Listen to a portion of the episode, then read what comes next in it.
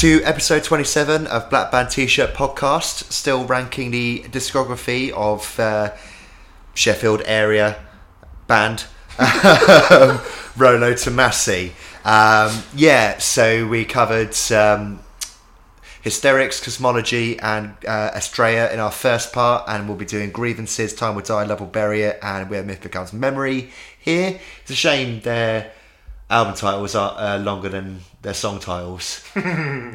Usually quite short song titles. Um, but um, yes, and then our usual top niche the better top five at the end, where we'll be doing our top five forgotten UK emo, screamo, and mathcore bands, and our usual shout outs at the end. So yeah, grievances.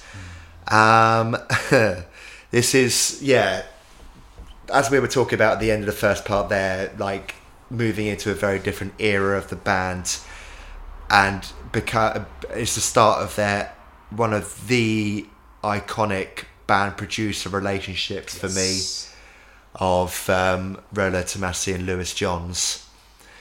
Um, it- you know, it's perfected later on, but the band producer dynamic here is absolutely It's fantastic. clearly one of those situations They're- that they kind of get each other in terms of what they want to do absolutely. absolutely.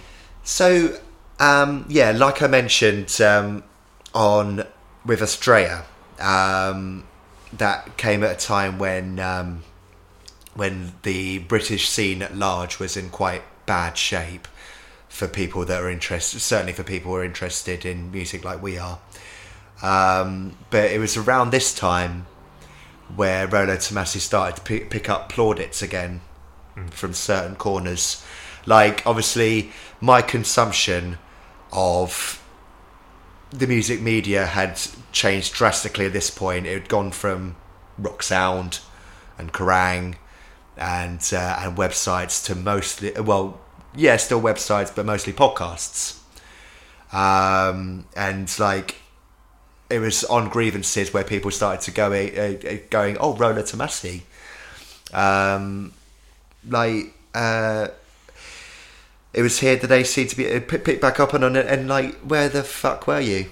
Like I, I know I've ranked I've certainly ranked cosmology quite low. Astraea's like somewhere around the middle for me but they're still brilliant records.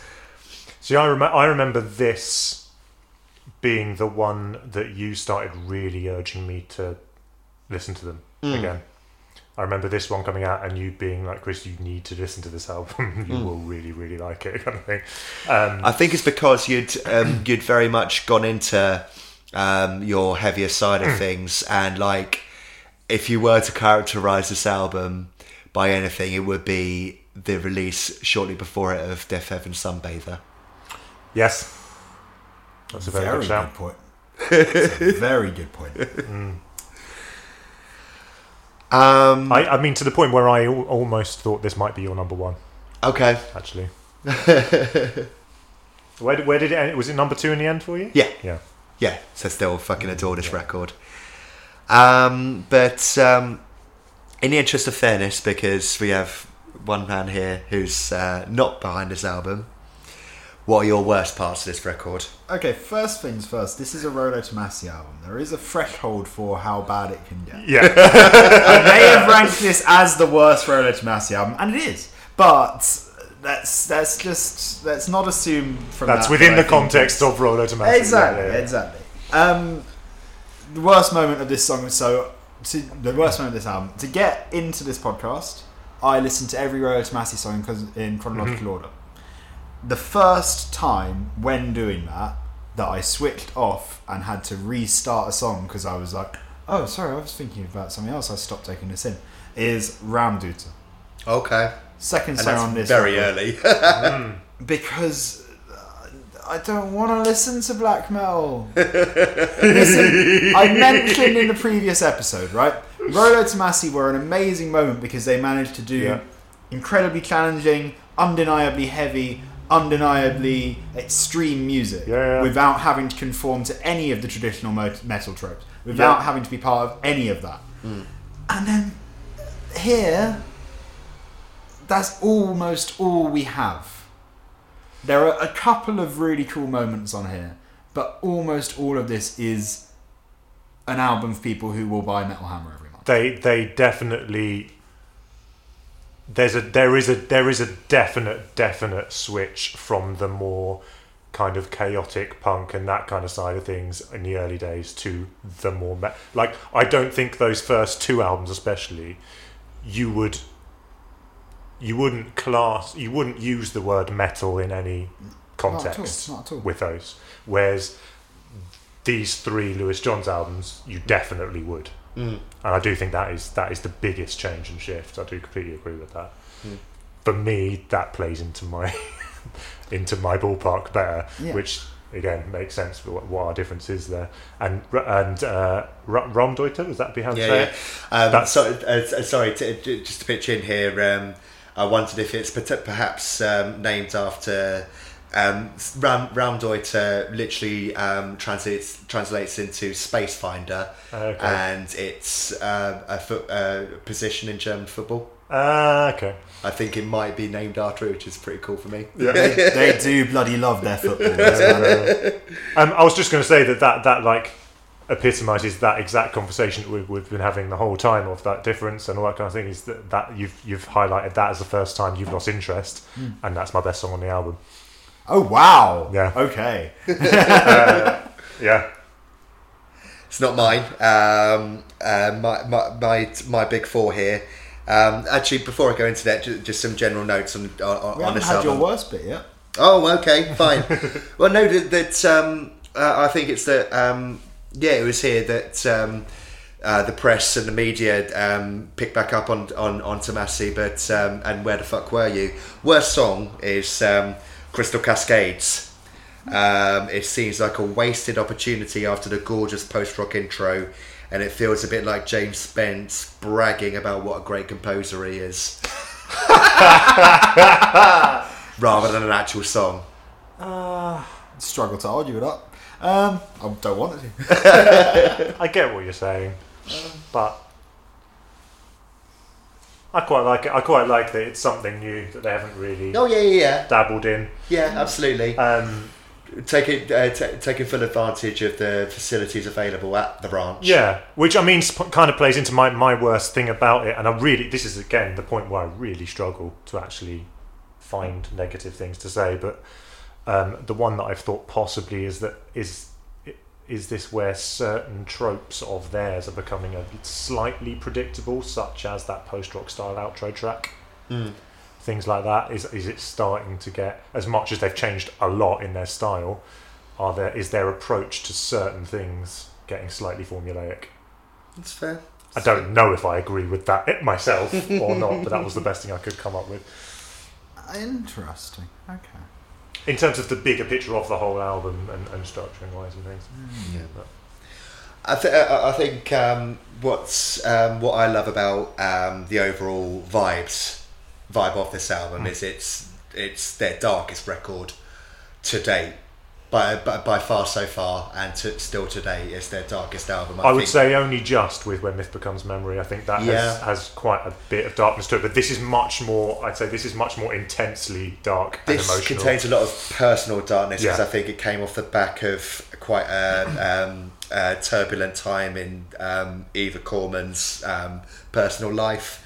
Um, yeah, and um, I, I, I, like you say, you, you you you go for this is bad black metal. I go for um, I, I, I love that they're embracing the the darker side of them. I think that really works for them here. Um, I love the drumming here as well. Uh, powerhouse performance in places like um, there's a breakdown where uh, where uh, I can't remember which song off the top of my head where it goes some kind of weakness and it, it- like it's uh, bum ba da da ba da like, like a little fill. Um, double pedaling at the uh, at, at the bottom end of the album. Just yeah, like getting all my lovely drum cliches in. um, Yeah, uh, yeah. Can't disagree think- any of that. The release for this album was really cool. okay. oh yes, this this was the four tiny shows in London. Four tiny shows in four days. What a week to be alive. Yeah. Except, well, Let's go through them all. Let's go through them all. Um, so day one was at Power Lunches. R.I.P. Power Lunches Oh, forever yeah. in our hearts. Oh, oh. What a horrible little sweaty room. But It was amazing. It was amazing. This was in this was in the refurbed Power Lunches. So Yeah, they okay. no longer had the weird plants at the back, and they had mirrors on all the walls. So that was nice. You could not move or breathe, and it was a forty-minute set of mostly new songs. So that worked in our favour because mostly people weren't moshing. Thing is, like, oh, They- yeah. they- we're gonna get to how good a song the Embers is. Don't you worry. I'm scram- scrambling for good bits of this record. Don't you worry. Um, I believe night two was at the waiting room. Was I? Yeah. I was there Night two was at the waiting room with employed in Stoke Newington, by the way. nice. Yeah. Can you imagine? Imagine where that show would be now. Would the lineup even be in that order now? no. But Yeah, yeah. night two at the waiting room with employed to serve supporting that was the real party time Mm-hmm. vibes. I distinctly remember just watching a row of drinks being smashed onto the floor during that show. um, it, yeah, night. So night free, night free at the Black Heart. Mm-hmm. Bastion supported for what was billed the day before as their final performance. But like nobody realised that. Yeah, it was yeah. only like when you got there, like, oh, they're splitting up, are they? Yeah. Oh no. Um, so firstly, let's just say welcome back, Bastions. Mm. Um, I don't know how long this reunion will go on for, but I know you're trying your best. All the best wishes. I'll see you at 2,000 Trees. Hope you want to do more shows after. Yeah. um, but no, that final Bastion set at the Black Heart, I'd really love to be able to tell you uh, it was a great summation of everything that band did. It, it was not. It was very upsetting. There was Didn't want not to be there, kind of thing. anyone there because nobody seemed to realise. Mm. Um, obviously, these were all four tiny sold out Rolo Tomasi sets. They were great. The fourth, oh, the fourth one is escaping me. Oh yeah, okay. um, yes, so then they played at Rye Wax, uh, the basement of the Bussey building, Ah. with support from his and hers, um, who would actually be an honourable mention in. No, you know what? I'm gonna. I'm gonna change while recording what my top five forgotten mathcore bands are to include his and hers. A band so forgotten, I forgot to include them in my list. But you shouldn't forget his and hers. They were great, but we'll talk about that in a bit. But yes, Rye Wax was a great little venue. Um, I know, obviously, it's very easy to make a lot of jokes about the Bussey building, and maybe it's justified. there, there are occasionally really cool and fun gigs there. Um, I've Yeah, only uh, seen Fat White Family on the top floor, but it was great. Everything that I have ever been to in that basement room is amazing. it is a chaotic space. I, I might. I've got a show to book somewhere in that area that I need to sort out on Monday. I might send them an email. there we go. Yeah. Um, what are your best tracks here, then, mate? Okay, I'm going to give you three. Okay. Um, third best is the closing track. Mm-hmm. All that has gone before. Yep. I think this is a nice anchoring on this album where there are a lot of experiments. Yep. Um, that that's a nice way of putting this for this album. There's a lot of experiments in new tones, Yep. um, and this is a nice anchoring to what we know this band does.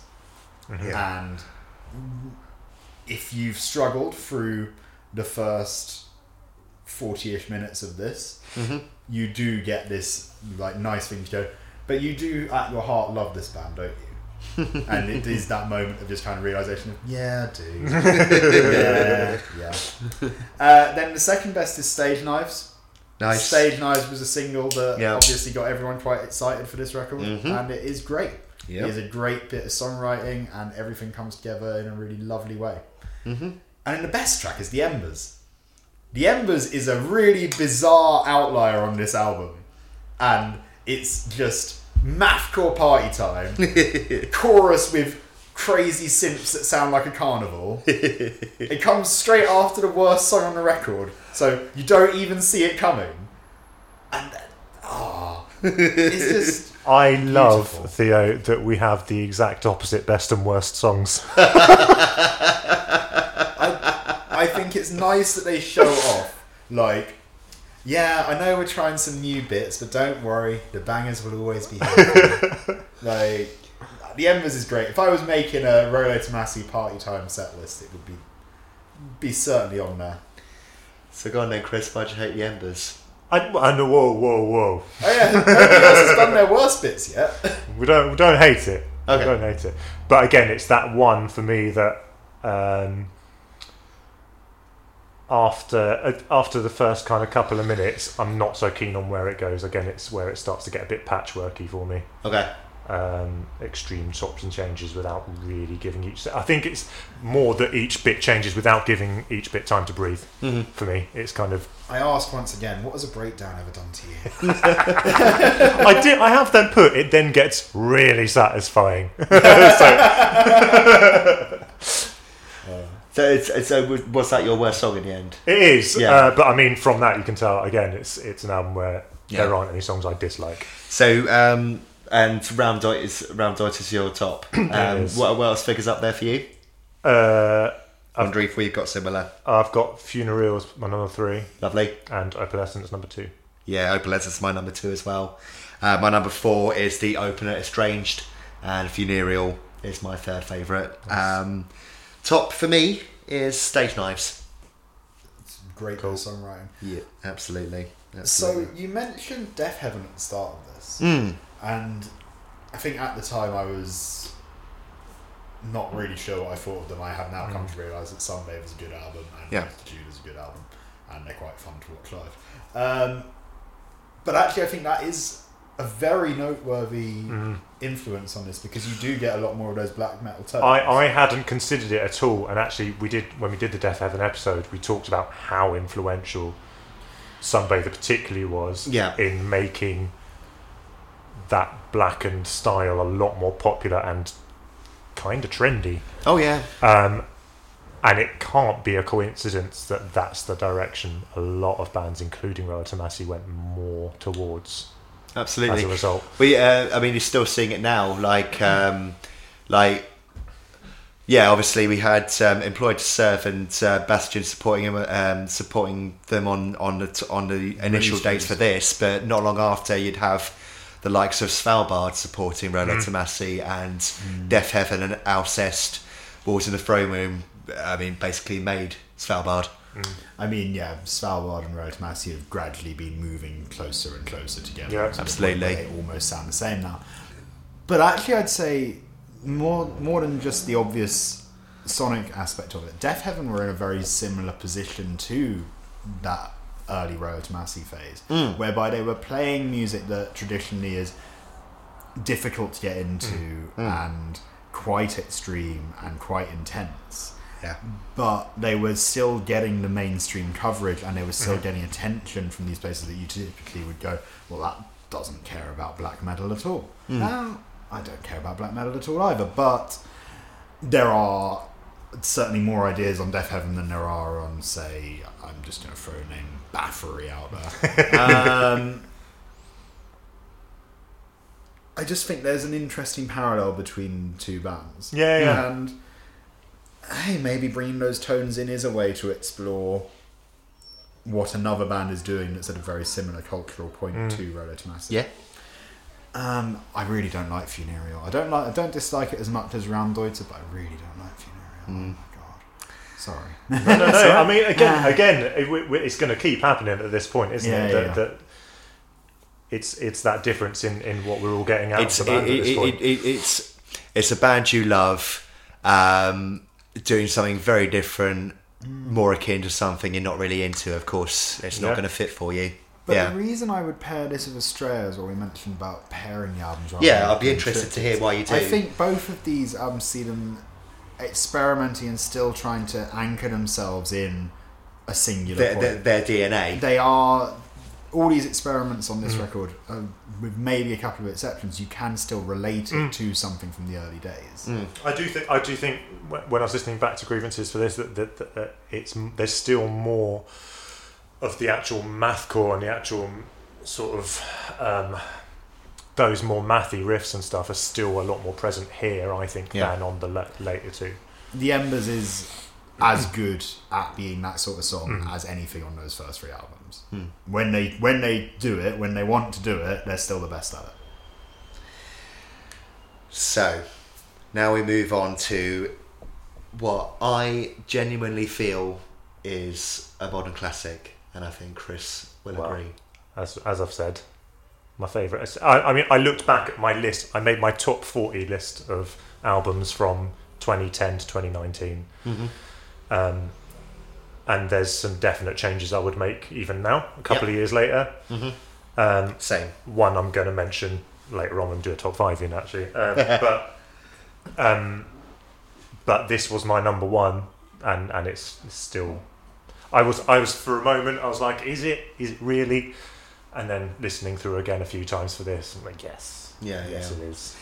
So, I mean, like, all we've said about this band before um, is I feel perfected on Time Will Die and Love Will Bury It. It's this wonderful, unique, gifted band operating at the peak of their powers.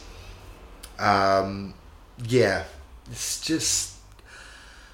It, it is for me an absolute masterpiece, but I can absolutely see why someone such as yourself, Theo, who was such a fan of their earlier stuff, would be a lot less keen on this direction. Like you've got things like the opening of, um, well, kind of opening the album with Aftermath. Yeah, yeah, it's such a risk. It's a pop song, yeah, you know. It's it's such an accessible song. yeah, like to the point because that's um, uh, I mentioned her a lot, but Nikki, my girlfriend, who like most Rolo Tomasi stuff, she had listened to from maybe thirty seconds ago. I've had enough of that.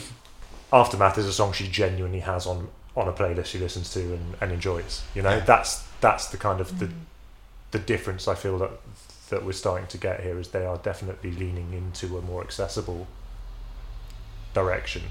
So I think this is the best album in this style that they've done. I put this third when we were doing it. yeah. Um, the way it starts is fucking stupid. That, that, in- that intro track is so fucking stupid. Oh my god! As the band that like went specifically wrote things to go against that whole trope and did such a great job on their first four records. That intro track is so fucking dumb. like, there's nothing, nothing in there. It, it sets you up to dislike this album What I- before it even begins. What I really like about it is it definitely gets to the point where it feels like you're going to have something massive come in after it, and then it doesn't. And I kind of like that. I kind of like that it's a bit of a fuck into you. aftermath though. Like aftermath No. starts with something that doesn't even. But that's what I mean. like that's what I like. I feel like that in its own way is a like a nah, fuck off. No, you're not having it.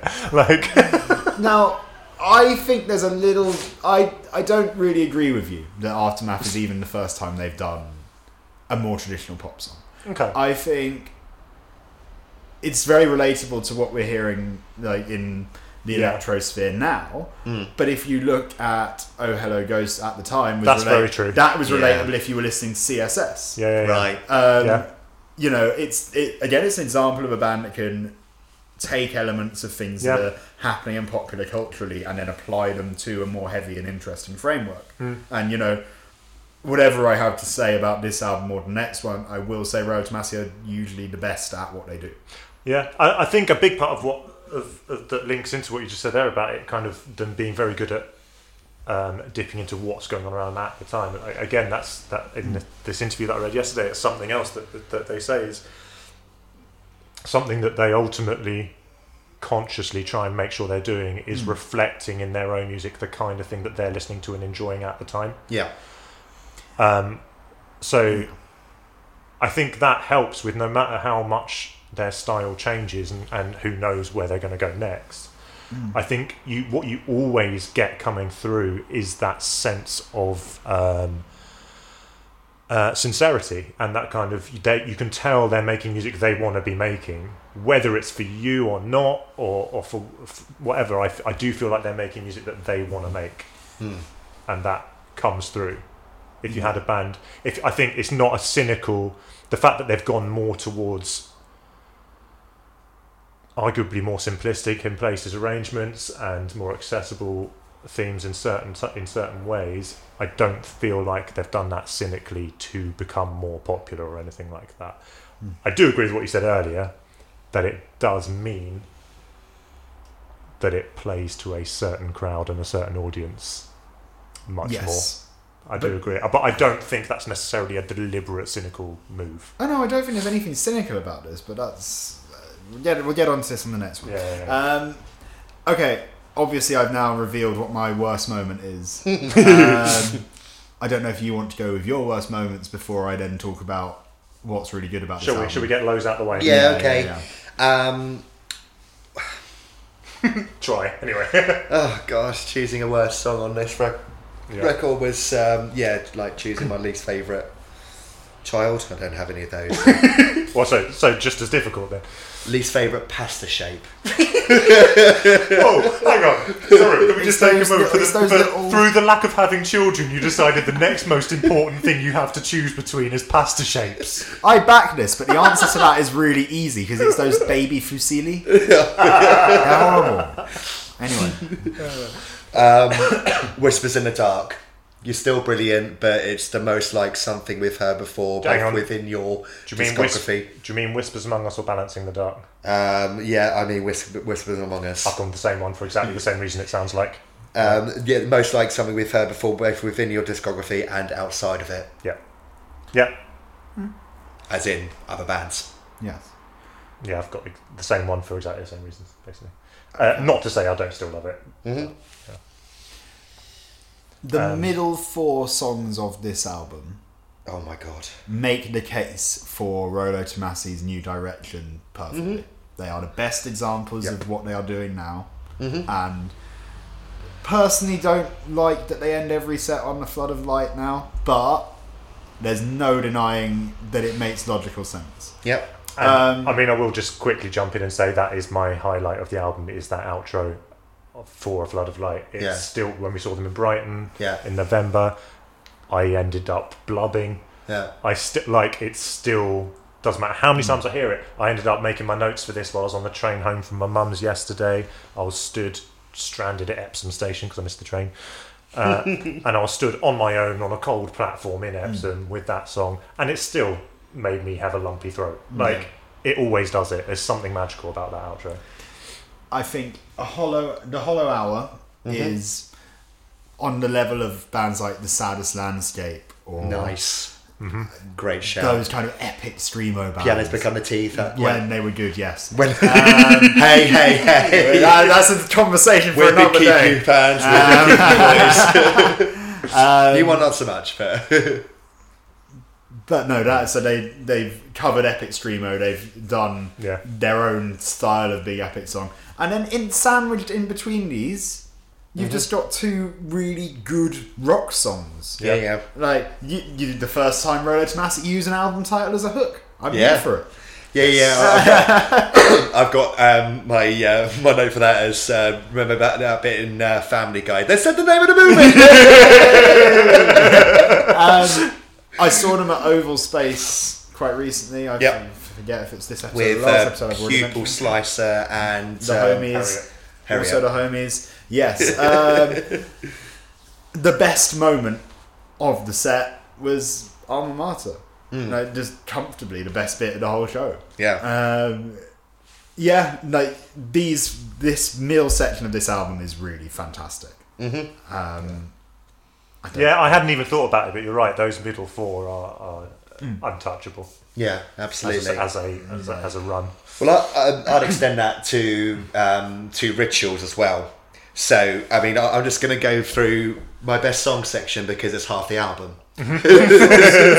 Rituals was the single that came out before the album did, wasn't it? Yes. Now that was cool. That got me back. It didn't make. I wouldn't put it in the same level of quality as those four, but it did kind of make me go. Mm-hmm. Yeah, yeah, yeah. Okay, I was a little bit disappointed with the last one, but I'm on board. Let's go. Yeah. Let's go. It's a good song.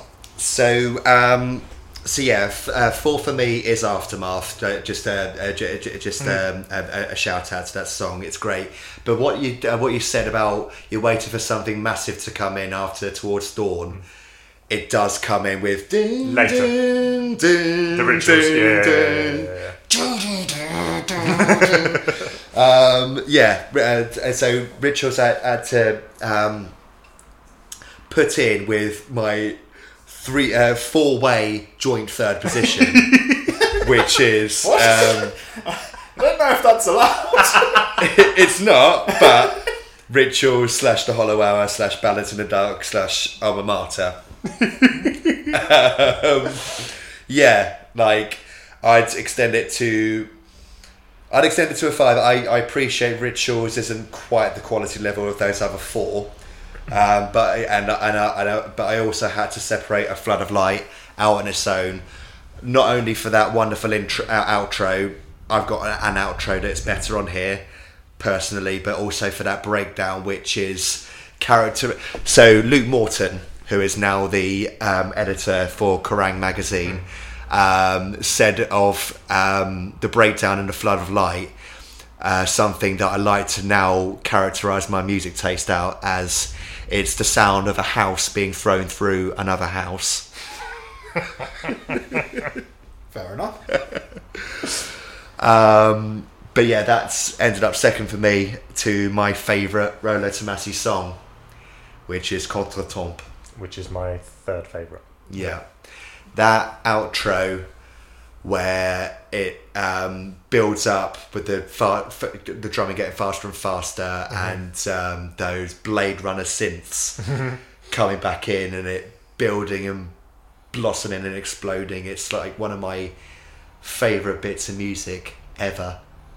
Like I just absolutely adore it. Like yeah, Flood of Light. That outro is incredible, but Contretemps just absolutely takes it, takes it for me. Just I think what the, the, the thing about brilliance. I think it's kind of in the middle section maybe, but like it's they somehow with that song um, managed to do something that is in equal parts crushing and euphoric. And I think that's what a lot of this album does, and that, that song is the peak of it for me. Yeah.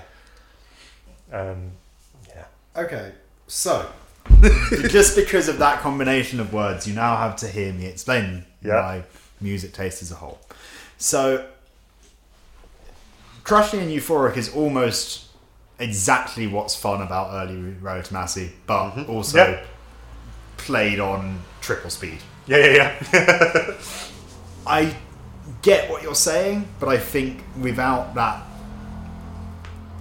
without that extra sense of jubilation from the pace of it all, it's I find it so much harder to you, chip you're into. missing. uh, Would, do you think you're missing the fun? Is I- that part of it? well, like I I can get the joy and I can get the crush, but yeah, yeah, yeah. Like I, th- I, I, I, I think I think it comes from like I wouldn't I wouldn't say this album is dour or austere or anything, but yeah, it's not it's not as frantic uh, frantic as it used to be. It used to be. It's leaning more into post metal, which I know is a genre that Chris and I love, and you're not the biggest fan of. Like of, yeah. crushing and euphoric yes is is, is the right words but like uh, right words to describe this but like my favorite type of crushing and euphoria is what i get from stuff like isis and neurosis and converge and like yeah uh, russian circles cult of luna that sort of thing. And um, that's what that's that's the world they're they're delving into here and it i'm absolutely fucking here for it 2000 percent. So I mean I so I said previously I think Rolo Tomasi are the eighth best band that exists.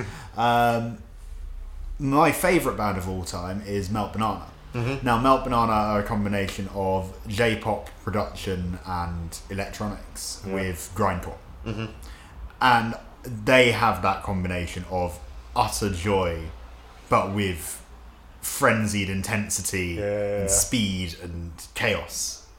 And I think, I think that intensity is an important component.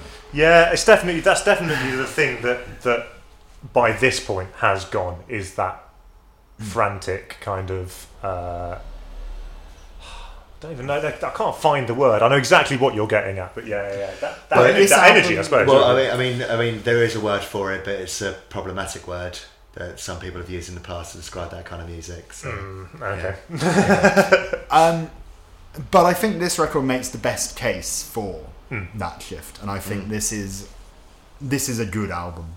Hmm. There you go. well, and I mean, and I, I suppose. gracious of you just say so. Well, I suppose we are. all- That's something we're all in agreement with is that this is the highlight of this era of Tomasi. Hmm. This, this, this, if you want to call it the trilogy, like they do, or if you want to do it the pairings or whatever, like this. Oh, if they, if it's out of these three albums, not even a question. You know, Is there anything we haven't covered from anyone? Have we done your best, Theo?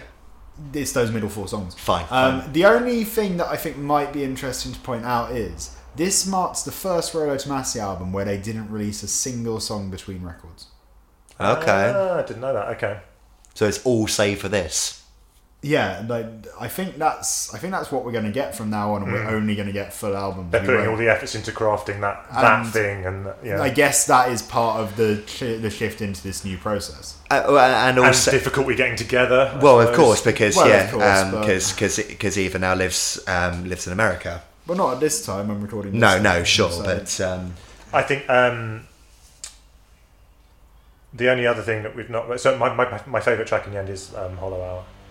Hollow Hour. I Yeah. thought it's Flood of Light. No, Floodlight outro is my best moment, Right. but I think Hollow Hour as a song I Yeah. prefer just because I think it has fucking everything Yeah, it does. basically. hmm it does. Um, uh, the only other thing that I, we've not mentioned is the fact that this album is like Return of the King and that it has three endings. I think I Flood think of Light, Floodlight Contretemps, could be an album yeah. ender.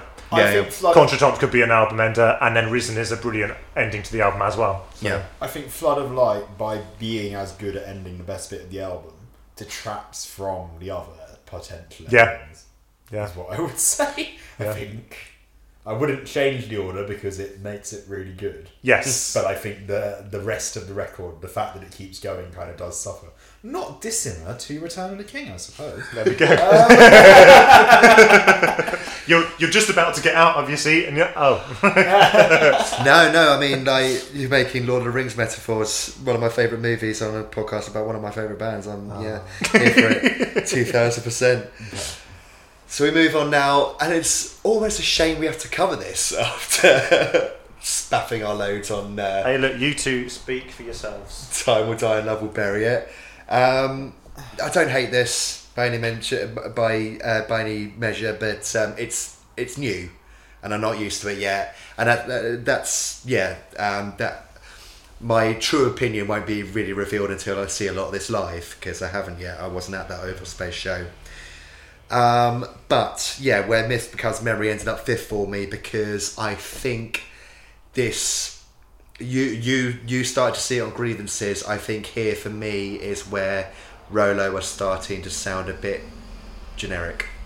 Yeah, I, I, my my worst thing about it is that I've put have they maybe lost what made them so unique. Yeah, Um, but I've also said though, is that just that they've been so influential within this type type of music? that's true.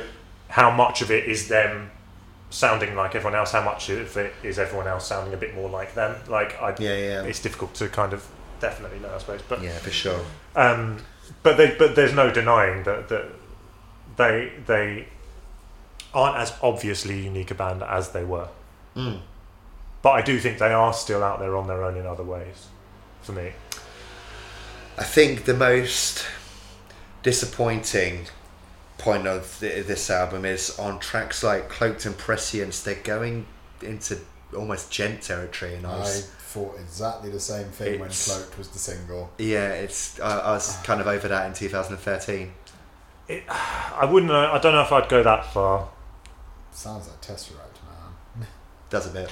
I don't know if I'd go that far, but it definitely it doesn't hit the same emotional highs as the previous album Mm. did for Mm. me. And it might again, it's you know we've only had this album with us for what's it been like two months? Yeah.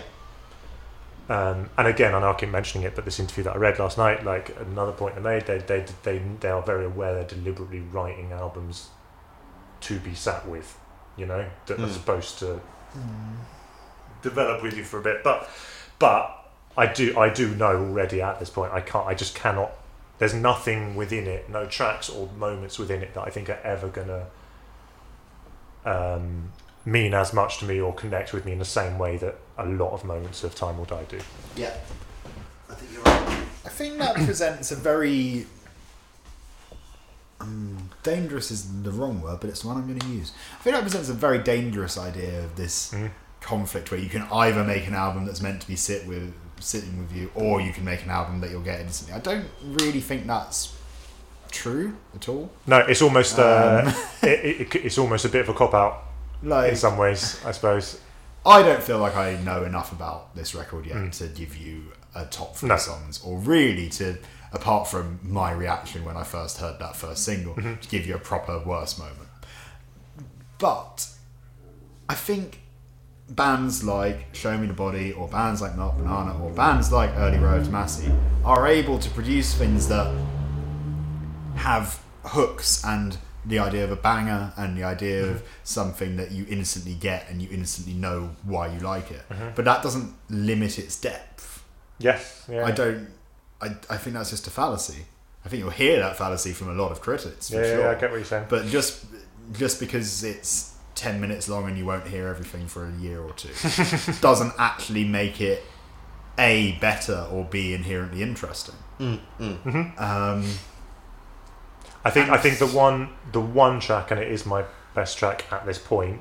The one track that I did get that immediate excitement from when I heard it was Drip. Mm. When they put when they put that one out before the album, that was one of those where I put it on and was just ear to ear grinning while I was listening to it, kind of thing. Um, a lot of that is the intro. very good live. I Yeah. Yeah, watched yeah. this show. I was frustrated that we only got songs from the last two records, Mm. but moments from this were very good to watch live. They're undoub- undeniably delivered incredibly well. I think um, another problem I have with this record is it like like you were saying with the early stuff they've had they'd have like five or six ideas per track. This feels more segmented, which is yeah a sensible option if you want to um, carry on expanding your sounds. But it almost feels like here's the heavy one, here's the dream poppy one, here's the heavy one, here's the dream poppy One one. hundred percent, Mm-hmm. one hundred percent agree with that. I agree. I agree, but I also think that was deliberate, and I kind of like that. Okay, Um, not not to get- say I would want because you can pick and choose for Not- playlists and stuff. Well, no, not not for that. I just think a, uh, as a journey, as a whole album, I think it works and it gives Okay. it its own. Um, it gives it its own flavour, its own identity to the other albums. Mm. I think it's what makes it different to the the previous two with Lewis Johns that they've done. I think this one has a lot more space, but somehow a lot more int- intimacy as well. Yeah. Um, What, what, what, what you're saying about space is interesting because I, I, um, I said earlier um, I love the spacey vibes in Australia and, like a lot of people have been comparing comparing this one to Australia. okay, I don't I don't mean spacey as I in don't really understand that myself. Okay, even a I don't mean I, I mean literally space as in All right. as in it's not it's not cluttered in any way apart Yeah. from you've but then you've got you've got songs like drip and things like that where they're very intense for a Mm. burst of amount of time Yeah. But then you've got a lot of space around those songs Yeah. um, I really like like for example the, the piano bits that you got which I kind of feel like are probably similar to what you thought about the whole oh look at what a good a composer I am um, I really like that you can still hear the like the clicking of the keys and Yeah, things. I think yeah, that the- kind the that's really- what I'm getting at with the intimacy and stuff I feel really like dry sound, yeah, at the end of um, Mutual Ruin and start stumbling. So I just pitch in that um, uh, just the piano at the start of stumbling really reminds me of the uh, Donnie Darko soundtrack, Yeah, okay yeah. Michael Andrews. Sure. um, that's almost exactly my problem. Is that you instead of having awkward analog synths, that Mhm. you'd have to you'd have to play this because it's something you can easily transport to every show. Yeah, and it yeah, does yeah. sound a bit retro, but whatever. We now have incredibly well produced, incredibly well played keys on what I assume is if I don't know what passes for a proper piano in 2022, but like on Yeah. top of the range equipment and all Yeah. that, Yeah, and almost this is a very very well crafted album. This is a very well crafted album with not really any limitations except for self imposed ones, hmm. and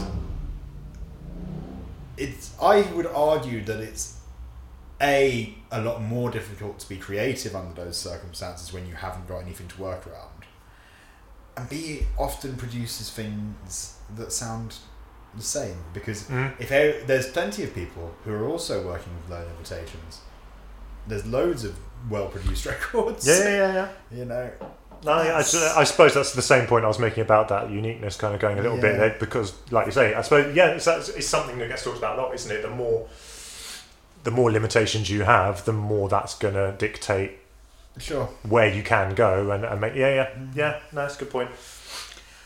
Um, one last best part to mention. Um, uh, I, I I really like the interplay between um, James and Eva on "To Resist Forgetting." I think that's really cool. It's my Um, it, it's my worst track overall, is it? but um, again not. Not, it's, I found it tricky to choose the worst track at this point. Yeah, Again, yeah. not knowing the album as well as Yeah. the others. I've, I've, I've, Um, I've in the end gone for um, Labyrinthine as Okay. my worst track. It, Oh, um, okay. I uh, like by their lofty modern, modern standards. Um, for me, anyway, Theo, um, I, I, I find this one quite boring. Okay. Um, okay, so I, as I said, I think I put Cloak, which is my worst track, just because it kind of the initial impression it gave me of this album was like, oh my god, they're going techno, Yeah. and I wasn't that. I wasn't completely right, but I wasn't that wrong. Mm. Um, I I'm not listened to this enough to give a real idea of a worst track. Mhm. My favourite track on here is Labyrinthine. Ah, I okay. think it kicks some energy into this Mhm. record that otherwise is Fair. almost not there at all. Okay. Yeah, it does. It needs those moments. I think it's good to show. It's good for them to keep anchoring something to have a Rolo Tomasi still can do this Yeah. aspect. It's uh, the guitar tone is really weird. I Mhm. don't know. I, d- I- I wouldn't listen to other bands that were putting out something that sounded like that. But I think the songcraft and the energy all works together to produce something that I still want to listen to. Yeah. I think it's interesting, just quickly to mention that I've been trying to work out where this, like the, the bit in Cloaked where you're saying djent and you're kind of saying something like tech metal, that kind Yeah. of stuff. The, the comparison I made that I thought it sounded really, really similar to was Melancholia Hymn Zero Arcane Roots, Okay. which I suppose there's, you know, there's crossover. That there. makes perfect sense to me. Um, There's there's a lot of crossover there, and actually, I think I I, I, think actually that album in Arcane Roots, in the context of Arcane Roots output, is very similar to this album in, in Yeah. terms of Rolo's output. Yeah, that's fair. are they still together? No, no, it's a bit of a while ago, unfortunately. Um, my best songs here um, are yeah. Um, I only had two in the end. Drips my second, and then top is closer. Uh, nice. Okay.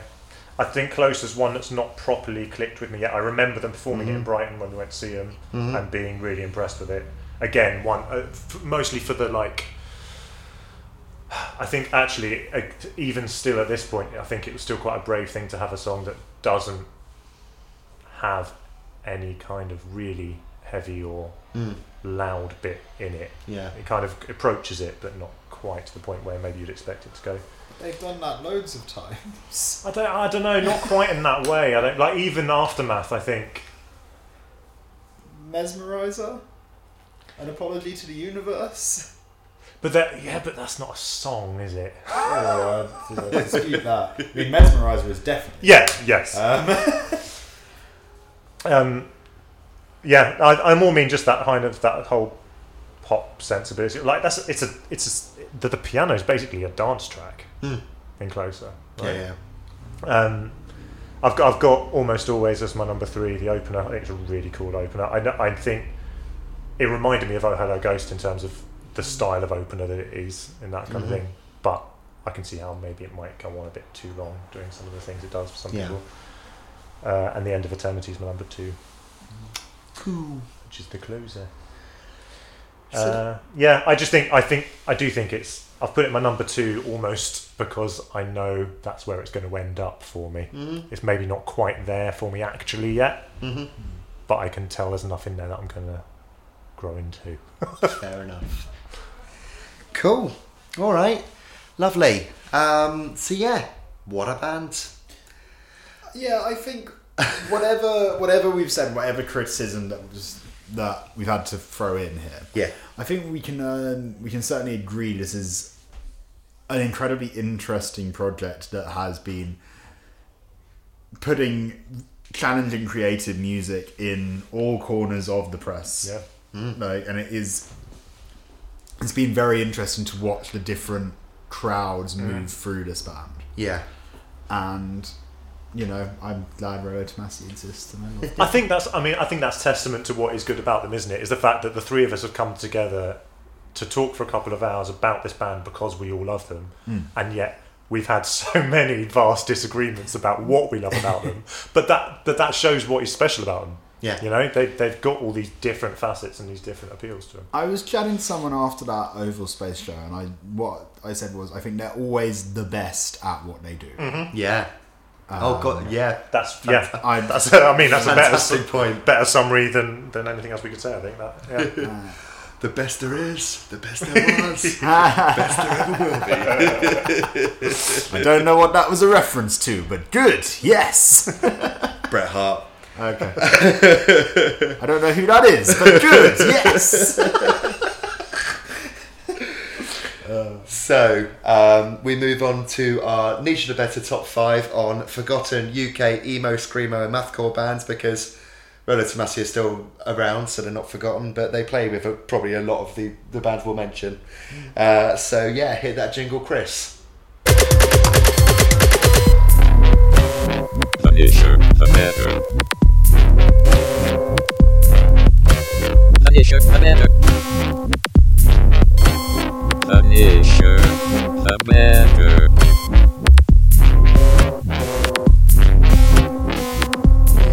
So yes, our niche of the better top five on uh, forgotten UK emo, screamo, and mathcore bands. Um, little look behind the curtain. We had to stop our recording on Saturday, so we've reconvened uh, a couple of days later because a Theo had to get off, and b um, the football kicked out shortly out, shortly after we stopped recording. It would have been far too noisy. There were flares and everything. But uh, yeah, this um, this is this is really fun looking into this. Um, I've got a honourable mention section. Theo, do you have any uh, that you're that are particularly bubbling under for you that you wanted to give a shout out to? Uh, I've got two, yeah. Yeah, I have actually. Oh, cool. Yeah, yeah. I've got a fair few actually, so fair, fair, fair bit more than two. Um, Um, okay. but yeah, do, do, do, do, um, do, you- do you want to do yours? Yeah, all right. I'll go first. So you may have heard earlier on in this podcast, I actually swapped in his and hers to my list because I remembered Yeah, them in yeah. the middle of talking about the Rolo Tomasi shows. Uh, I swapped them in over Bonehouse, who I think it is important to remember that Bonehouse did have a couple of bangers. Um, hmm I'd love to have a song that has all the fun rhythmic variations of Minnesota. Um, the way that they use each individual member's voice and kind of kick into f- almost three different miniature pieces that are about a minute and a half long each is a really cool. amazing bit of songcraft. Um, I kind of Mhm. makes me wish that the other members of Grey Market were up for doing vocals so we could come up with something quite as impressive as that. Um, and the other one would be a band called Human Hands. Oh yeah, I, I Um, remember They were incredibly progressive and they had a what I'm going to describe as quite a niche vocal style. I guess the only thing you could really Mhm. compare it to is a band I've heard since then who are significantly more famous is The Body. Um, oh cool. and they've both got that kind of almost wailing rather than actually delivering anything coherent thing in common. Um, I once saw Human Hands play in Power Lunches. Yes, that's the second mention for that legendary basement in Dalston in the same episode.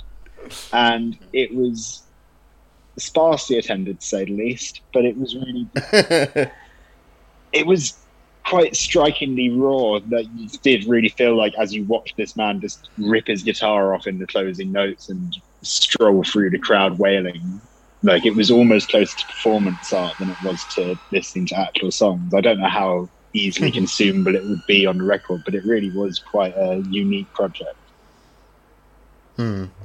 Were they um, were they Norwich based? yes Theo? yes they were Yeah, yeah, yeah. So I've got a couple of shout outs for the Norwich scene in my honourable mentions. As as I said, I can't remember if I've said this while we've been recording or not, but I've definitely said to to Ollie and I think to Theo before we did it, like uh, that my approach to this has basically been to scratch the barrel of my memory for anything that I could think of, then actively go looking for things. Yeah, yeah, yeah. Uh, and then, in the meantime, make notes of bands to check out that you two go on about. Uh, so that's two on my list already. Lovely stuff. Um, do, you, do, you, do you want to drop some of yours then, Chris? I mean, I I came up with an overall list, including my top five of ten. Uh, I was, Theo, I was just saying to Ollie before we started recording, uh, I had to go with the approach of down with genre pedantry, otherwise I'd be absolutely screwed. That's fair enough. So I've got- Go for it. so I've got, I've got, I've got bands that I think you could say are some kind of crossover with what we're talking about. uh, some that would definitely be part of it, but um, uh, yeah. So outside of my top five, uh, one that I hadn't listened to before, but I had heard the name, and so I actually listened to in prep for this, uh, and quite liked what I could find. It was actually really difficult to find everything. Uh, was um, the murder of Rosa Luxemburg? Yeah, I've got them too. Yeah. Um, did we say we're not picking particular songs, are we? We're just going with Well, it's, it's up to you if there, if there's anything you wanted to pick- to particularly shout out. ju- just from my kind of initial listen through that I quite like. Is um, there's now am I right in thinking Secret Bark Language was like the last EP they did, possibly? I can't 2004. It it was confu- basically on certain streaming things and stuff. It seems to be confused, and it's having that down as the artist and the murder of Lo- uh, Rosa Luxemburg as the title of the Oh, project. right, but looking okay. it up elsewhere, it's that that's wrong. Yeah, yeah, yeah. Um, but all of that basically was really good. yeah. Cool. Much more kind of chilled stuff. Yeah, yeah, yeah. Well, uh, I mean, like, yeah, they kind of predate uh, but we're obviously there was some um, sort of crossover in terms of time uh, timelines and undoubtedly an influence. And um, I know it's uh, this band are kind of persona non grata these days, but it was nice. Um, like when Murder of Rosa Luxemburg were around, it's nice to have a sort of British equivalent of Daughters. Uh, okay. Yeah, yeah, yeah. Yeah. Very similar sort of sound to the very early Daughter stuff. Um, yeah, go, this, this is my. I- I've got sort of certain segments um, to my honourable mentions list. So um, Ollie's, ha- Ollie's having a field day with this one. absolutely, absolutely. Um, so yeah, um, the, these bands all kind of predate Rolo Tomasi, but again, there's a bit of crossover. So Murder Rosa Bu- Luxemburg, uh, yeah, but also Trencher, um, the Chronicles of Adam West, Glaswegian. Um, uh, heavy as fuck, mathcore, like very sort of Jane Doe, You Found Me era, Converge esque. Um, November Coming Fire. Um, there's there. I think it's only full length. Dungeness. I think was way ahead of its time. Like No, it was, I know the name of the of the band. I can't remember Yeah, if yeah. listened or not. uh, um, like um, I think Dungeness got kind of ignored at the time, but had it come out a few years later, I think it would have been rightly appreciated for the, the kind of sounds that it predated. Um, Johnny funny, Truant, and- sorry, just to bop in. Sorry, go for it. Fire. They're a funny one because they kept on playing sporadic little shows. So even I've seen that. yeah, Like they played Electric Ballroom Yeah, yeah, yeah. supporting Gallows playing Grey Britain.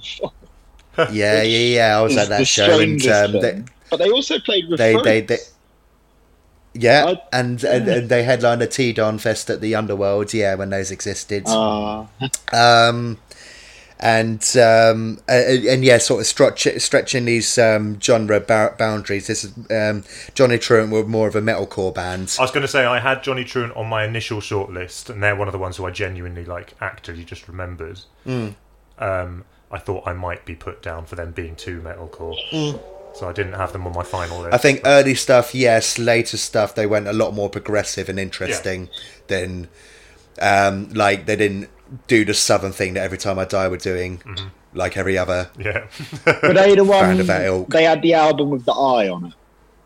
That's right, in the Library of Horrific Events. Yeah, Great record. I remember, I my mum wouldn't let me go see Architects with them supporting, and then I read the because they had it. just because it was like a school night, and then I read the review in Yeah, Kerrang next week, and it was five stars for Johnny Truant and three for Architects. Yeah, yeah, yeah. And I was like, Mom.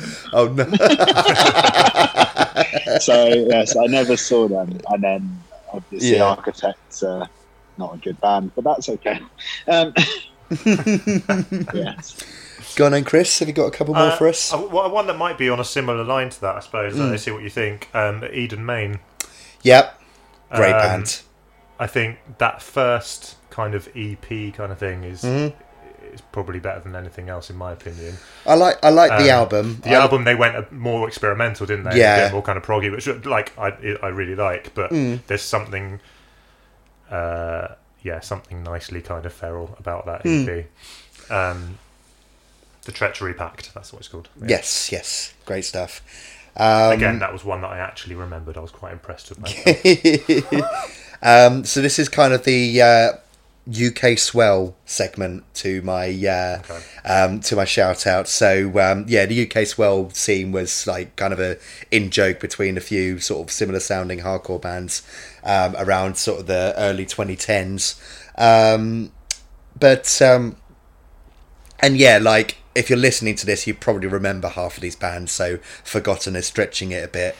um, but there's, there's there's some a few people might not um, sort of immediately recognise here. So I've got down uh, Dark Shaft, which was like a two piece, um, two Kiwis that had like a a year's visa to come and live in the UK, and they formed this band uh, called Nice. Dark Shaft, and like played a few scintillating, brilliant shows, and then disappeared, fucked off back to New Zealand, never to be heard from again. Well, no, that's not quite true because they got a replacement drummer and did a few shows. Like it was like Dart Shaft. I can't remember what word they threw in after it to, to, know, to let Oh, you know right. it wasn't real.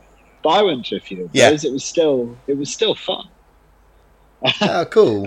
Okay, fair enough. I didn't know about that. They were fun because they added they added a bit of variation because otherwise the shows around that time were starting to get a little stale. But they had that little extra, They were. extra bit of rock and roll. They would just you up in the middle of the lineup. It was great. Yeah. Oh. Um, got got, uh, got uh, Kerouac down. Um, great band. I think they've come up before on this podcast. Um, Crocus, uh, screamo band from Cornwall. Um, one of them ended up in Bastions. Oh, nice. Um, yeah, um, their full length, whose um, whose uh, name I can't recall, is really Our memories excellent, really dress good me in a dead lust. Thank you very much, Theo. good lad. Very good record. And um, northeast based um, hardcore mob, uh, Lavochkin. Um, uh, uh, we'll always remember them. My uh, my old flatmate Sam put them on at the Cricketers in Kingston, and um, got told that the bar staff came running upstairs. Um, could you stop stomping on the floor, please? Cracks are starting to appear in the ceiling. So What what year was that? Uh, 2012, 13, probably. okay, not that long before they stopped putting gigs on there. Yeah. There's a link there, probably. I wasn't planning on going that heavy. Otherwise, I certainly would have included Lavochkin in mine as well as Ice Right. Out. Um, obviously, we have to just make a note of tragically RIP to the vocalist of Iced Out, but those were both Ah, in a very awkward time in UK grindcore where it was like, do we slow down and we might get a lot more popular, or do we just play as heavy and as fast as we actually want to? and I think those were the main two bands that kind of managed to capture the moment perfectly. Um, mhm. I would strongly recommend everyone to check out Geist, which is the new super group of both of those bands. I believe Oh, there's cool. even someone from Beecher in that band as well. But Nice. don't don't tell me I'm wrong if you fact check that because sorry. Uh, but yeah, um, get into Geist. Keep a few days in October free. There's a really good tour that'll happen then, and yeah, Fantastic. Great stuff. um, j- j- j- just to close out this sort of mini segment, um, Vales we mentioned on the podcast before. Great bands. Um, Chloe, a magnetic magnetic front person live, much in the vein of Eva Corman. Um, Good Time Boys as well. Uh, shout out for them. And um, yeah, uh, mentioned Decimals way up at the top of the podcast. That was Alex Pennie's first band after quitting the Automatic, but obviously Good Time Boys came after and were, and were great. And um, we came out like Tigers, um, Liverpool based, sort of post metally screamo band. Um, but um, also um, a, a shout out, kind of, uh, uh, who are still active. Um, a few of them are now in the band Dawn Raid. Yeah. well, it's literally just them without the bassist. Yeah, and um, like if you're if you want to get into black metal but are put off by all the Nazism. This is The anti that. the anti that. Yeah. And and Dawn Raid are fucking brilliant. Yeah. Until I heard Wolf Bastard, I thought the only good black metal band was Dawn Raid. Um, but We Came Out Like Tigers were better. I miss I miss the real screamer. Go on then, Chris. Uh, I've got a few more. So there's one in my mentions which I won't say because I'm uh, 99% sure that one of you is going to have it at least in your top uh, in, in your mentions. Still to come away from not in top five. Um, one I discovered through going through old uh, rock sound CD track lists on Discogs. Thank you, Discogs, because all mine are packed in a box somewhere in Mum's garage. Um, a band called Mahumodo, Oh yes. uh, who That's yeah, a I- while I ago. hadn't listened to. Yeah, I hadn't, yeah. So this is like 2003 was the album. Uh, was it album? I can't remember now if it's an album or like a EP or something. But Waves was the one Hmm. That's that I really that's an liked. EP. Yeah. Um, yeah, I'd never heard them before, and I was listening to it, going, "How have I never heard this before?" Yeah, Because so- it's all a bit of me. So half of them became Star Shells, and the other Yeah. half became Devil Sold His Soul. Yeah, yeah. Oh, I didn't know the Devil Sold His Soul bit. I knew that half of them went on to, to be Star Shells. Yeah. Um, kind of a screamo section. Obviously, I had Crocus and the UK swell, um, swell bit, but um, uh, Battle of Wolf three five nine, everyone's favourite Star Trek referencing um, Scrams band, absolutely brilliant group. Yeah, fucking loved Battle of Wolf. Then they went on Um, to become Kaddish as well. They did, Yes, yes. the forgotten heroes Warcraft of UK referencing. grindcore. Um, Um, Ca- uh, Ca- uh, Kaddish, Dundee-based um, screamo bands again, excellent. Um, pushing our um, sort of genre boundaries here, but Aerogramme had sort of screamo elements to their music. Um, more of a post-rock band, really, but um, just always worth a shout out for them because two of them went on to be in Chvrches.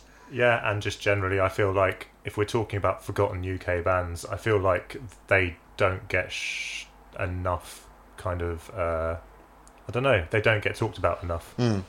Basically, I think they were incredible. Yeah, and um, and mentioned uh, the Norwich scene when uh, Human Hands came up. Shout outs here for um, Cassus and Jackals, both really great bands. God, Jackals was so much fun. Yeah, I want I once For saw sure. a show by them where someone had to run outside and be sick from watching too hard. um, that is goals. Oh, That is yeah. absolute goals. Chris, any more for any more? Uh, just one more. So, this was the first that I, of my kind of new discoveries that went down on my list because I thought the first thing that I would do to try and find some ideas and jog my memory or just find new things was to go through uh, list of old Rolo Tomasi gigs and lineups that they were part of Yeah, and just see if there's anything there that kind of looked interesting. So one of the one of the ones from 2008 that I found um, was the Miramar disaster. yeah, great band. Again, no idea how I'd never heard these guys before Yeah, yeah, yeah. because wow. Uh, I chose Control All to Delete as the song if we were going to choose songs, and then as I was looking through Rock Sound CDs, turned out that was on a Rock Sound CD. Yep. so there we go. Um, yeah. Yep. Cool. sorry, just in the interest Okay, of uh, keeping up, shouting out people's new projects. Um, Yeah. Yeah. We just mentioned Battle of Wolf 359 and Lich, and their new project is Savage Realm. Um, Okay, Very cool black and grind. Play a show lovely. once exactly when the moon and stars align, and usually in Germany. but every now and then you'll get the opportunity, and it's always worth going along. Um, yeah, Lovely. Continue. Cool. Um, I, I've got. Uh, that's okay. I've got. A, I've got a few more. Um, couple here that reflect our original aim for this top five. so they're um, we're originally based off the fact that they're called Rolo Tomasi, and that's a quote from LA as a character from LA Confidential. We're going to do a top five songs containing movie quotes or characters. Um, but um, Carson Wells is Woody Harrelson's character in No Country for Old Men Uh, okay. Oh, um, gra- uh, uh, Aberdeen based emo band. And um, there's Charlotte Light, Light and Dark as well, uh, Croydon based Screamo band, which is the book written about Melanie Griffith's character in Six Feet Under. Um, Such a tenuous link. I love it. um, Blackfish as well. Uh, again, pushing our genre boundaries a bit, but I'd argue there's a bit, a fair bit of mathcore in there. Um, well Wisher as well, great band and um, excellent uh, in their cover form as well. Weezer. You've, yeah, And you just remind me of them when you mentioned Carson Wells. I was about to add a last minute honourable mention, but they, I love Yeah, their yeah, yeah. songs. I feel like I love their songs more than they did because they just started doing well Weezer sets only and never playing their own songs again towards them. I was like, but you're so good. Oh, and um, one final shout for um, so we um, um, did, this came as we were recording the podcast on Saturday. So um, Liam from Svalbard, who we mentioned earlier, used to be in a mathcore band called Burning Skies, who were fantastic, really good stuff, really really good stuff. So, what's your number five then, Theo? Please, uh, it's his and hers. lovely. Um, Any particular song you want to go for? oh yeah, any Crescent can be a father. I want to be a champion. It's just so screamo. so screamo. they in a time when everyone was kind of getting into obviously also disgraced now narwhals and Yeah. you were starting to get funny little pop punk openers on every heavy show you had Yeah. his and hers come through and they'd lull you into a full sense of security by being like quite pretty thin men from brighton in their colourful shirts and then they would play a couple of nice melodies to start the song and then it would just be pure math chaos it, it was like it, it's like somehow a combination of like Weezer meets Dillinger, but obviously not as heavy. But just, wow. It was so wild, and it was so I hate the word, but it was super sassy and just wrapped itself around you. I think they put out about nine songs in total, but it Mhm. really was a, a unique combination of just that fun energy and party time Hmm. mathcore vibes that Yeah, is very much missing from well just very much missing now um, Yeah. oh that's, that's the band that they kind of remind me of is Dan and Alan Aykroyd but heavier Okay. that's it Nice. But- Okay. Cool. it's funny Yeah. because I I actually bumped into Caspian at Fucked Up last week, and again, Hmm. like the band, the band members barely even remember they were in it. I don't understand. It's, it's an amazing thing of these underground these underground acts where watching a set can mean more at the time to you because you've had to go and find this place and sure. Calculate everything about getting to the show than it actually does to the people playing sometimes. Um, yes. so your your number five, Chris, please. Uh, my number five is um, members of Crows-An-Wra's previous act okay. uh, called uh, Ravachol, I think. Yes. How you say it? Um, again, I'd never listened to them before. Mhm. Really, really loved it. Yeah. Um, the kind of yeah, the kind of screamo and the kind of stuff that I that just doesn't there doesn't really seem to be very much that I can find of in the UK at the moment. Yeah. because that'd be looking backwards, I suppose. but I miss it. Yeah, yeah, yeah. uh, it was Yeah. Really, it was- yeah, really enjoy. it. I I'd go "Sail, Sell, Sold" as my song choice, just Lovely. as a as a quick kind of. I think. I th- think I- I'd I agree think with that actually. Yeah. One of them did end up in the aforementioned Narwhals. Oh, Trevor really? Chol. Yeah, yeah, Okay. yeah. Yeah, I think they were originally Cornwall based before they moved to Brighton and Uh-huh. uh, contained former members of Ravachol and Rasputin, who, who were also really good. Okay. Um, my number five. I did threatening mention. a reunion in 2020. All right. Uh, okay. Sadly lost to the virus.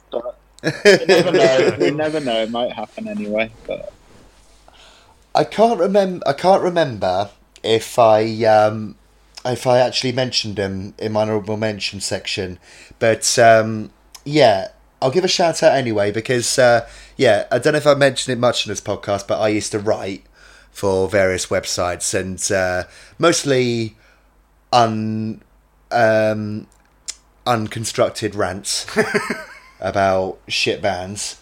Um, but I, I did give a couple of nice reviews. So um, two bands that I gave five out of five album reviews. Um, the only one of my shout outs, but Let's Talk Daggers is Fantastic Contraption. Hmm. Bloody great record. And my number five is off Crash of Rhinos Knots. And its standards and practices. Um, yeah, really great album, but also their new band, Holding Patterns, also well worth checking out. Really, really great stuff. Your number four, please, Theo. Uh, plaids. Yeah. Um, okay, so being only 29, I obviously never got to see at the drive-in first time round, hmm and I've had to endure an awful lot of people telling me how terrible, terrible this reunion is. I think it's fine. New albums aren't great, but whatever. The Plaids captured the spirit of everything that you get told about bands like At the Drive-In, or that just a scrappy punk band playing things with ultra weird rhythms, but you can still pick up the emotion. You can still pick up a sense of a real unique type of songcraft going on in there, and you can listen back to these songs that have no proper titles. They're all just numbers and literally in the order they were written. I think they got up to about 36 or something like that. Um, And it, it makes it really hard to remember which ones are actually the bangers, but that means they get by, they get by just on the songcraft alone. And you have to really be a memorable opening little riff to be able to pick out that same moment that you loved again. Um, in light of that, the best plaid song is eight. Cool. Um, it, it took me years to work out what that song is about, and it's actually about having a rubbish job, which Oh. you, you had to really, can relate. you had to really sit and go through the lyrics to work out. But yeah, eight, eight by Plaids. It's some. It falls somewhere in between at the drive-in and the very best bits of early MCR, and it's just unbelievable. I can't believe. I can't believe that they're a forgotten band, but there we go. um, another band that actually threatened a reunion in 2020, and I hope still want to do that. Please, Hmm. please still do your one reunion show to 60 people in Norwich or Nottingham, whichever one it was.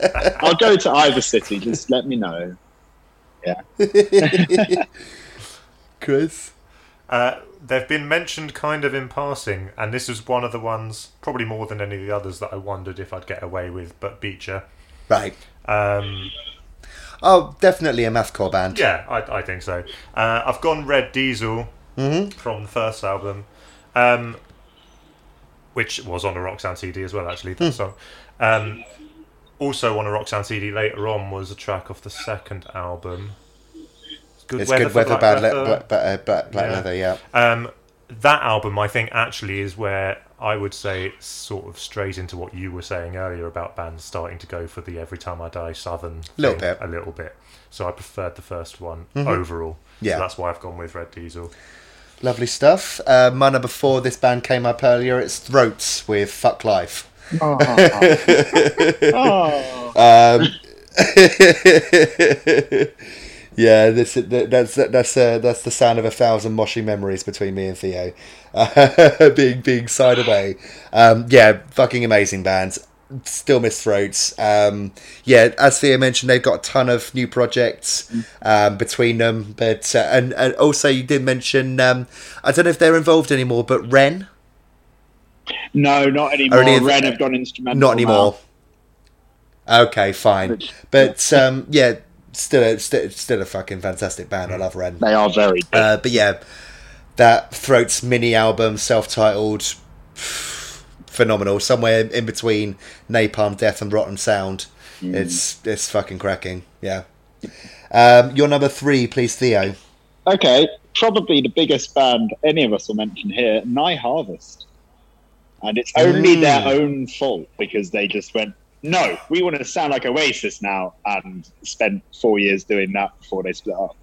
But Right. that first Nai Harvest album and everything leading up to it was like really quite spellbinding watching a band do something quite challenging and quite niche, but take it international, get proper attention from like the basement and the title fight crowd. And it Mm. was really something quite special. The song I've gone for is Tim Helped Me Get Over It. Uh, which is a, a deliberately obtuse choice from a demo rather than the obvious songs. But I think the way that they they work samples from The Office into it that kind of keeps it unmistakably English. Brilliant. Um, but it's just got that shifty, changey melody and really emotional and honest lyrics, and it's just they they were such a great band when they were good. And I went to their final Yeah. show, and they still dropped in like a few of the original bangers, and they you could That's see in that room that that was really the iconic moment for that band. cool. Um, isn't isn't it mad, Chris, that the first time I ever saw Pup was supporting Nai Harvest at the Old Blue Last? Is that the one I came to with you? Yeah, yeah, FA Cup final day. I was I was there too, and I never need to see Pup again because that set was perfect. Oh, It- mate, it true. was. It was. I mean, this is a whole other conversation. I'm sure we'll have at some point. But that show was the exact show I needed at the exact time I needed it. It was, in, yeah, something Yeah. else. Your Um, number three, Chris. My number three has also already been mentioned. Uh, we came out like tigers. Lovely. Um, remember why you are from ageless, agelessness and lack. Fantastic. Uh, Cool. would be my choice. Um, what what an album! Hmm. What else can you say? really? yeah, yeah. love it. Best band for Liverpool. Best band in Liverpool. yeah, probably. Yeah. Um, I'm, ju- I'm, be- I'm being facetious. I'd just say if you can track it down, the things from before the album are very excellent as well. Um, Yeah, I, I, I, I hadn't I hadn't ever listened to anything other than the album. I'd listened to the album before um, and knew it fairly well, but I hadn't listened to it. So I listened to the other stuff in, in sort of prep for this, see if there's anything I preferred. And the the EP right before it, I thought was really there's some re- stuff I really enjoyed on that. I can't immediately remember the name, but there's a song where it kind of it all Hmm. just about stops and he goes, "You know I love you, don't you? You know I love you," and I think that's a real great track. There's there's a few moments Mm. like that on their songs. I think that I, yeah, that's something that really sticks out about them for me. That kind of yeah, em- emotional. It's quite theatrical vocals, yeah. Yeah. Um, my number three is again probably stretching the definitions of this, but the members of this band went on to rec- uh, to form a melodic hardcore band, so I'm counting it. Um, it's Rinoa with uh, Soul Winds. I mean, I may as well just say it's my number two. Fine, Uh, but, but I've gone with Past Maidens as the, right? as the song. Okay, I don't think So, anyone yeah, would challenge you with Rinoa there, to be honest. yeah. Um, uh, an age among them, uh, a, a fucking yeah, fantastic album. I know we're saying it over and over again here, but not much more you can say other than just go fucking check it out because it came out 13 years ago at this point. I still, still think it sold as um, stands up as like uh, uh, amongst the Bossks of this world as one of the UK's greatest contributions to post metal. Yep, agreed. Um, we are on your number two, please, Theo. Crows-An-Wra um, Yeah. needs very little introduction. I was quite heartbroken when I read that Ravachol had broken up with under 10 songs out. And then it really, I don't think there was very long at all. It might not even have been a day before they went, oh, yeah, but here's the new band. and the moment I clicked play on Eurydice, which is the song that's going in, I just was like, oh, no, this is fine. It's just more of a focus on that almost unique guitar tone and the lyrics are quite mangled it's quite difficult to pick out individual phrases but i think the way Yeah. that it gets across so much emotion takes you on this quite intense journey just through rhythms and tones and jagged guitar noise coming at you but also something quite soft Yeah. underneath is really incredible This is this is the one that was in my mentions and I didn't bring up because I knew it would come up. um, but but like it's a weird one for me because that album is one that I've always I've always been fascinated by rather than enjoyed. I don't know what it is. It's something that just has never properly clicked with me in terms of just enjoyment. Uh, but every time I listen to it, I am completely engrossed and fascinated by it. So, and I mean that's something I'd want to achieve with songwriting more than anything else, probably. So, ultimate respect to it, even though it's not in my top five. Um, we'll jump. We'll jump straight to my number two then, because Yep. you've already had yours. Um, my number two is off the same EP that Chris mentioned earlier, "The Treachery Pact" by Eden Maine. Nice. It's Ephemera. Um, yeah. Um, yeah, great band. Um, as Chris said earlier, um, really loved Eden Maine. Um, one of the no, uh, one of yeah, one of the first gigs I went to was them supporting Dillinger at the Underworld uh, Kerrang competition winners show, um, and yeah, it's really cool. It makes sense that they're up there for you because I think the, the the big feelings I got from that EP were Converge, Oh yeah, Dillinger a little bit. Yeah. Like yeah, so that makes sense. and like sort of um but post rock influences that flourish on the album starting to creep in Mm. Yeah. like they definitely were listening to a lot of radiohead and sigur Rós. um yeah your number one then theo please Okay, it's good time, boys. lovely Um, so, fu- funny little peek behind the curtain for everyone here. I had doubts about this when I walked in to record the first half of this episode, and Chris was in fact in a Good Time Boys show. Right. So I'm gonna just I'm just gonna say now I'm just gonna say now that is uh, Good Time Boys are also my number one. and the funny story about that is that I hadn't even thought about them. I hadn't with this line of forgotten until I went to decide what I was going to wear. Pulled the first T-shirt out of my drawer and it was that one, and I put it on. And it was only as I was leaving the flat that I was like, "Oh, they could go on my list." Um, so, Ollie, you gave your little list of shout outs to UK swell bands. Now, sure do you mind me asking you honestly, how often do you go back and listen to those?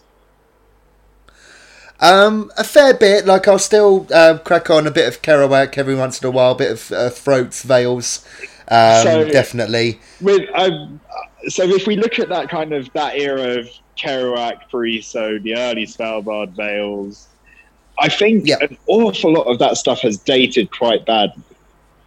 And Yeah, the fair. only one from this time that has really survived for me is Good Time Boys. And the song Fair. I'm putting in is Harrow, and I think it's on the strength of. I mean, it, they've got such clear, obvious songs that they've just survived. Um, Mm. I remember the Tangled tour when that came. oh yeah God, what venue did that go into in Islington? I couldn't tell you what venue. uh, hope and anchor Was that at Hope and Anchor? God, they really have refurbished it was at hope and anchor yeah um, and it it really was like just this perfect little hardcore show. and we Hmm. all got those. it was an amazing night got those spray painted goodie bags with the Tangled Talk logo on, little CD from everyone. um, I don't, I don't even know what to say beyond just the world class songwriting and the fact that they're I'll, I'll just I'll just jump in as well with the fact like what you were saying just now sort of was was kind of um, I don't know like hit not hitting a nerve what's the I don't know whatever. Like basically of all the bands around that time that Ollie was introducing me to and trying to get me to listen to maybe it was because I saw them live with you supporting Funeral for a Friend in Kingston maybe I think that was that's when I got that t-shirt and that, you like maybe that was the clicking moment but Good Time Boys were the band out of all of those that for some reason I really latched onto more than the others. yeah And and yeah, likewise, still still will go back and listen to and think this. I would like someone to release this still now, Yeah. and I'd still love it. Um, I pick I picked Downpour as my track. Oh, choice, Downpour's phenomenal. just yeah. Because that still gets me. man. Yeah, yeah, like, Um, but yeah, everything, everything, everything that they put out, I can still go back and, and genuinely really just enjoy as if it was fresh. and they managed to keep it quite. They managed to keep everything quite fresh and quite special. I think they didn't release as much as a lot of these other bands. no. Um, and so it really felt like an event, especially when they when they played London for what turned out to be the last time, and when they played Fluff, which Yeah. was the last time I got to see them. It really, it always felt like an event. Always felt like this really quite important thing was happening in front of you, and I think that yeah, just yeah. is true of them over really the rest of that scene. the the intensity of of uh, Pennie's performances. um, Absolutely. I think that's probably what engaged me when yeah, we saw yeah, them. for sure. Um, my number one has also already been mentioned. It's "Let Me Drown" by Beecher. Ah, Yeah, um, Shout out from my top two to the Louder Than a Crowd compilation.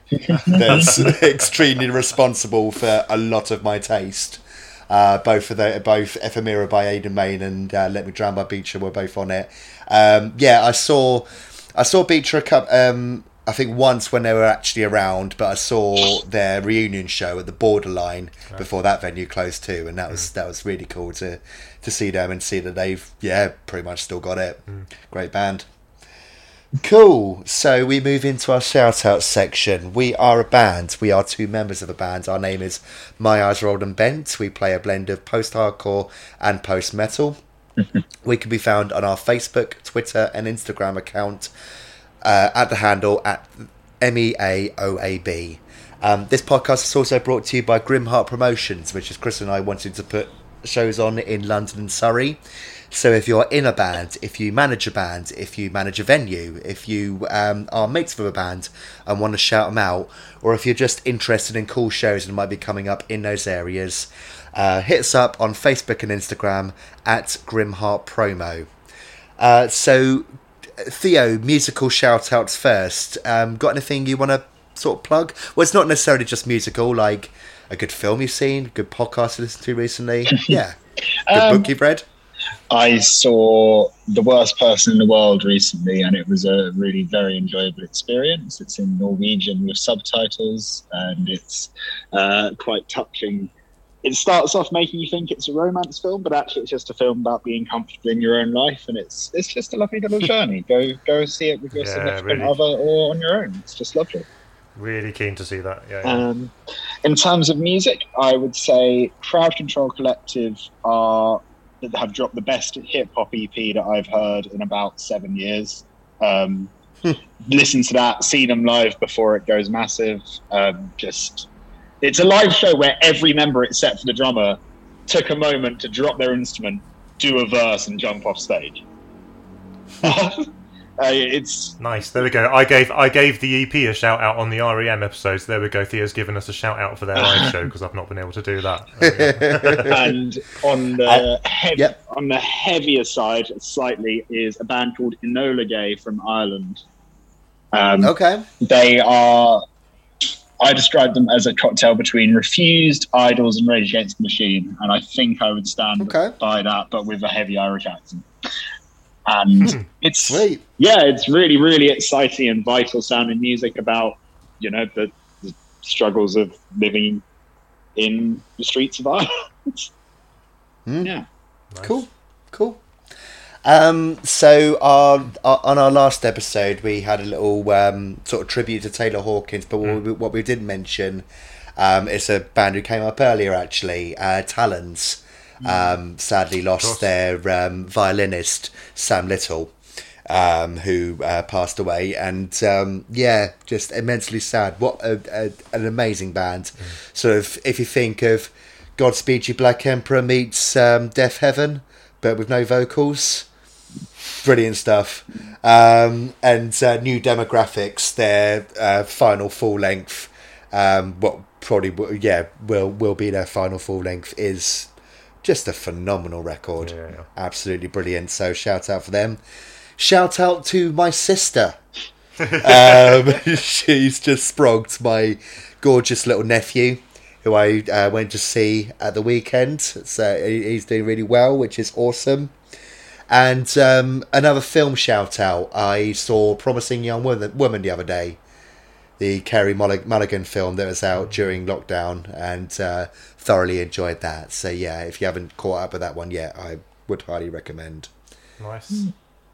Uh, I'm going to go with. Um, now, I still haven't worked out actually how you're supposed to say their band name. It's either FES or Fez or Fez. I don't know.